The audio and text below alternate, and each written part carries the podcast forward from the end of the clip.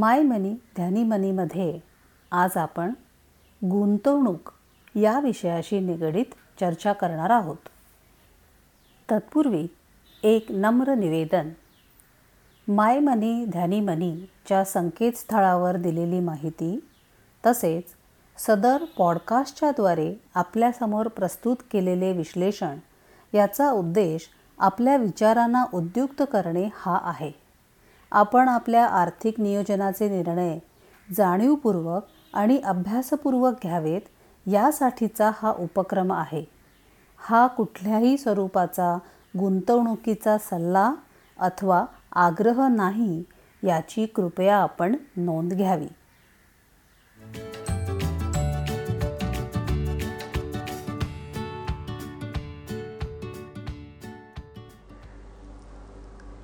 नमस्कार मंडळी.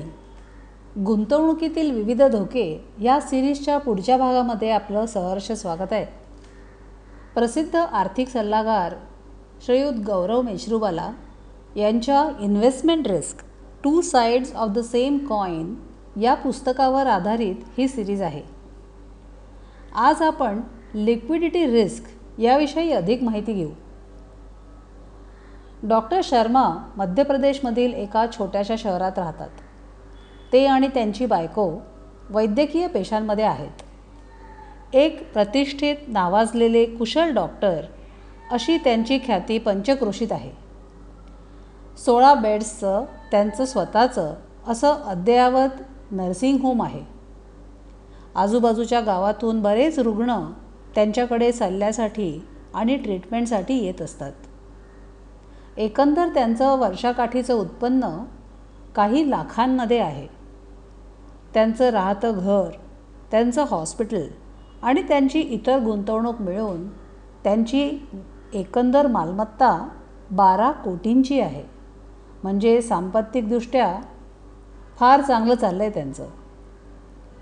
डॉक्टर शर्मांच्या मुलीला उच्च शिक्षणासाठी अमेरिकेला जाण्याची इच्छा आहे आणि तिच्या शैक्षणिक खर्चासाठी पंच्याहत्तर लाखांची तजवीज त्यांना करायची आहे.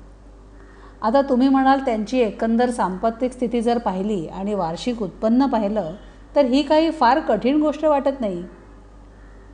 पण त्यांचं असेट ॲलोकेशन जर आपण अभ्यासलं तर आपल्या लक्षात काय येतं आहे की एकंदर बारा कोटींपैकी दहा कोटी हे विविध प्रकारच्या स्थावर मालमत्तेमध्ये आहे. म्हणजे त्यांच्याकडे गावाकडे जमीन आहे. त्यांनी एक ऑफिसची जागा विकत घेतलेली आहे. त्यांच्याकडे एक वेअरहाऊस आहे. पण अशा ठिकाणी दहा कोटी गुंतलेले आहेत.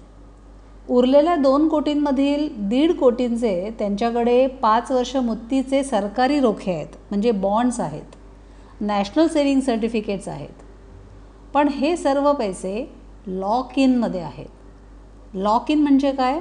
तर मुदत पूर्ण झाल्याशिवाय हे पैसे डॉक्टर शर्मांना काढता येणार नाहीत. बँकेमध्ये फिक्स डिपॉझिटमध्ये तीस लाख आहेत आणि बचत खात्यात वीस लाख आहेत. हे पन्नास लाख मुलीच्या शिक्षणासाठी ते वापरू शकतात. पण त्यांना हवे आहेत पंच्याहत्तर लाख. म्हणजे उरलेल्या पंचवीस लाखाची तरतूद कशी करायची हा प्रश्न त्यांना पडला आहे आता आपण बघू त्यांच्यासमोर काय पर्याय आहेत.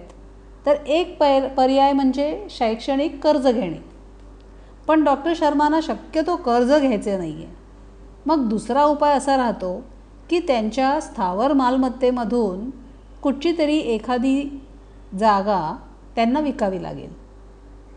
त्यांच्याकडे जी ऑफिसची जागा आहे त्याची बाजारातील किंमत एक कोटीपर्यंत आहे. त्यांच्या मनात असं आहे की तीच विकून त्यातून शैक्षणिक खर्च आपण भागू.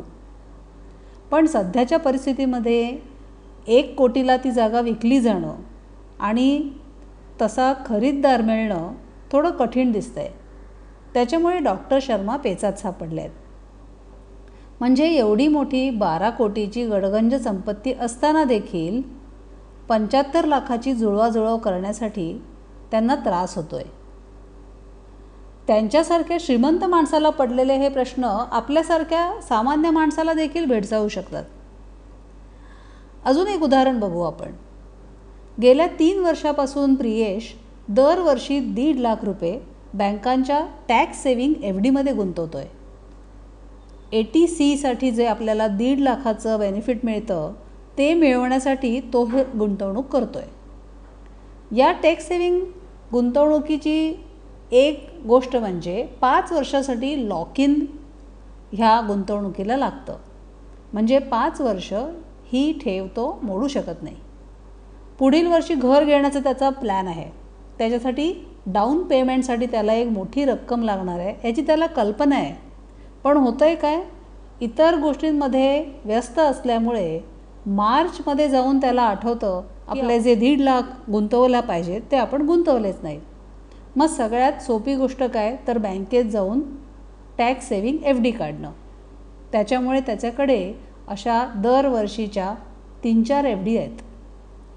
पुढील वर्षी जेव्हा डाऊन पेमेंटसाठी त्याला पैसे हवे असतील तेव्हा मात्र हे पैसे त्याच्या उपयोगाला येणार नाहीत. या दोन्ही उदाहरणामध्ये कुठच्या पद्धतीच्या लिक गुंतवणुकीची कमतरता दिसते तर त्या गुंतवणुकीला म्हणतात लिक्विड गुंतवणूक. लिक्विड गुंतवणूक म्हणजे काय? तर ज्या गुंतवणुकीतून आपण सहज पैसे काढून घेऊ शकतो अशा गुंतवणुकीला लिक्विड गुंतवणूक म्हणतात. अशा गुंतवणुकीला लॉक इन पिरियड नसतो. किंवा गुंतवणूक विकणं किंवा ती रिडीम करणं अतिशय सोपं असतं. आणि गुंतवणूक विकल्यानंतर आपल्या हातात पैसे देखील लगेच येतात. अशा गुंतवणुकीला लिक्विड गुंतवणूक असं म्हणतात. म्हणजे आपली फिक्स डिपॉझिटमधली गुंतवणूक. जर तुम्ही पैसे हवे असतील बँकेला तुम्ही जर सांगितलं की मला ह्यातून पैसे काढायचे आहेत तर पुढच्या चोवीस तासामध्ये ते पैसे तुमच्या खात्यात येऊ शकतात. तुमच्याकडे एखादा म्युच्युअल फंड असेल किंवा एखादा शेअर असेल तर शेअर बाजारामध्ये तो जर विकला तर लगेच तुम्हाला पुढच्या अठ्ठेचाळीस तासामध्ये किंवा पुढच्या चार दिवसांमध्ये पैसे खात्यात जमा होऊ शकतात. पण असं तुमच्याकडे जर स्थावर मालमत्ता असेल तर एवढ्या लवकर तुम्हाला पैसे मिळत नाही. त्याच्यामुळे लिक्विड गुंतवणूक ही आपल्या गुंतवणूक पोर्टफोलिओमध्ये असणं फार आवश्यक ठरतं. आता डॉक्टर शर्मा यांच्या बाबतीत जर बघितलं तर स्थावर मालमत्ता विकून शिक्षणासाठी पैसे जमवून हे जी सगळी जी प्रक्रिया आहे ती फार कटकटीची आणि क्लिष्ट असू शकते. त्यासाठी त्यांना एखाद्या ब्रोकरकडे नाव नोंदवावं लागेल किंवा जाहिरात द्यावी लागेल. मग योग्य खरीददार येईपर्यंत वाट पाहावी लागेल. विक्री झाल्यानंतर देखील सगळे पैसे त्यांना मिळणार नाहीत. कारण काही पैसे त्यांना ब्रोकरला द्यावे लागतील. कॅपिटल गेन्स टॅक्स भरावा लागेल. आणि या उलट जर त्यांच्याकडे लिक्विड गुंतवणूक असती शेअर्स असते किंवा लॉक इन नसलेली बँकेतली फिक्स डिपॉझिट असती तर ताबडतोब विक्री करून फिक्स डिपॉझिट ब्रेक करून त्यांना पैसे जमावता आले असते आणि हे पैसे त्यांच्या बचत खात्यामध्ये देखील लगेच आले असते. मग आपल्याला जर लिक्विडिटी रिस्क अनुभवायला लागू नये असं वाटत असेल तर आपण काय करावं बरं? गुंतवणूक करताना त्याचं नियोजन करावं. नियोजन म्हणजे काय? आपल्या आयुष्यातील महत्त्वाचे फायनान्शियल गोल्स काय आहेत? ते कधी आहेत? त्यासाठी किती पैसा लागणार आहे? या सर्वांचा उहापोह करून त्या पद्धतीने जवळचे गोल्स आणि लांबचे गोल्स याचं वर्गीकरण करा. जवळ असलेल्या गोलसाठी लिक्विड गुंतवणुकीला प्राधान्य द्या.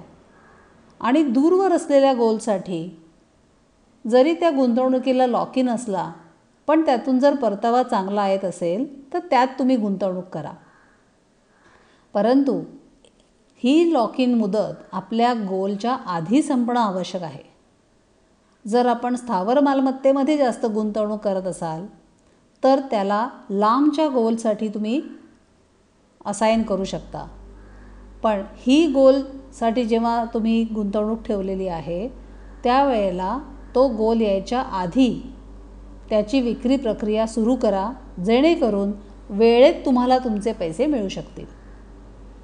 तर आज आपण पाहिलं की गुंतवणूक नियोजन आणि तुमच्या आयुष्यातील गोल यांची योग्य ती सांगड घालून आपण लिक्विडिटी रिस्कला मात देऊ शकतो.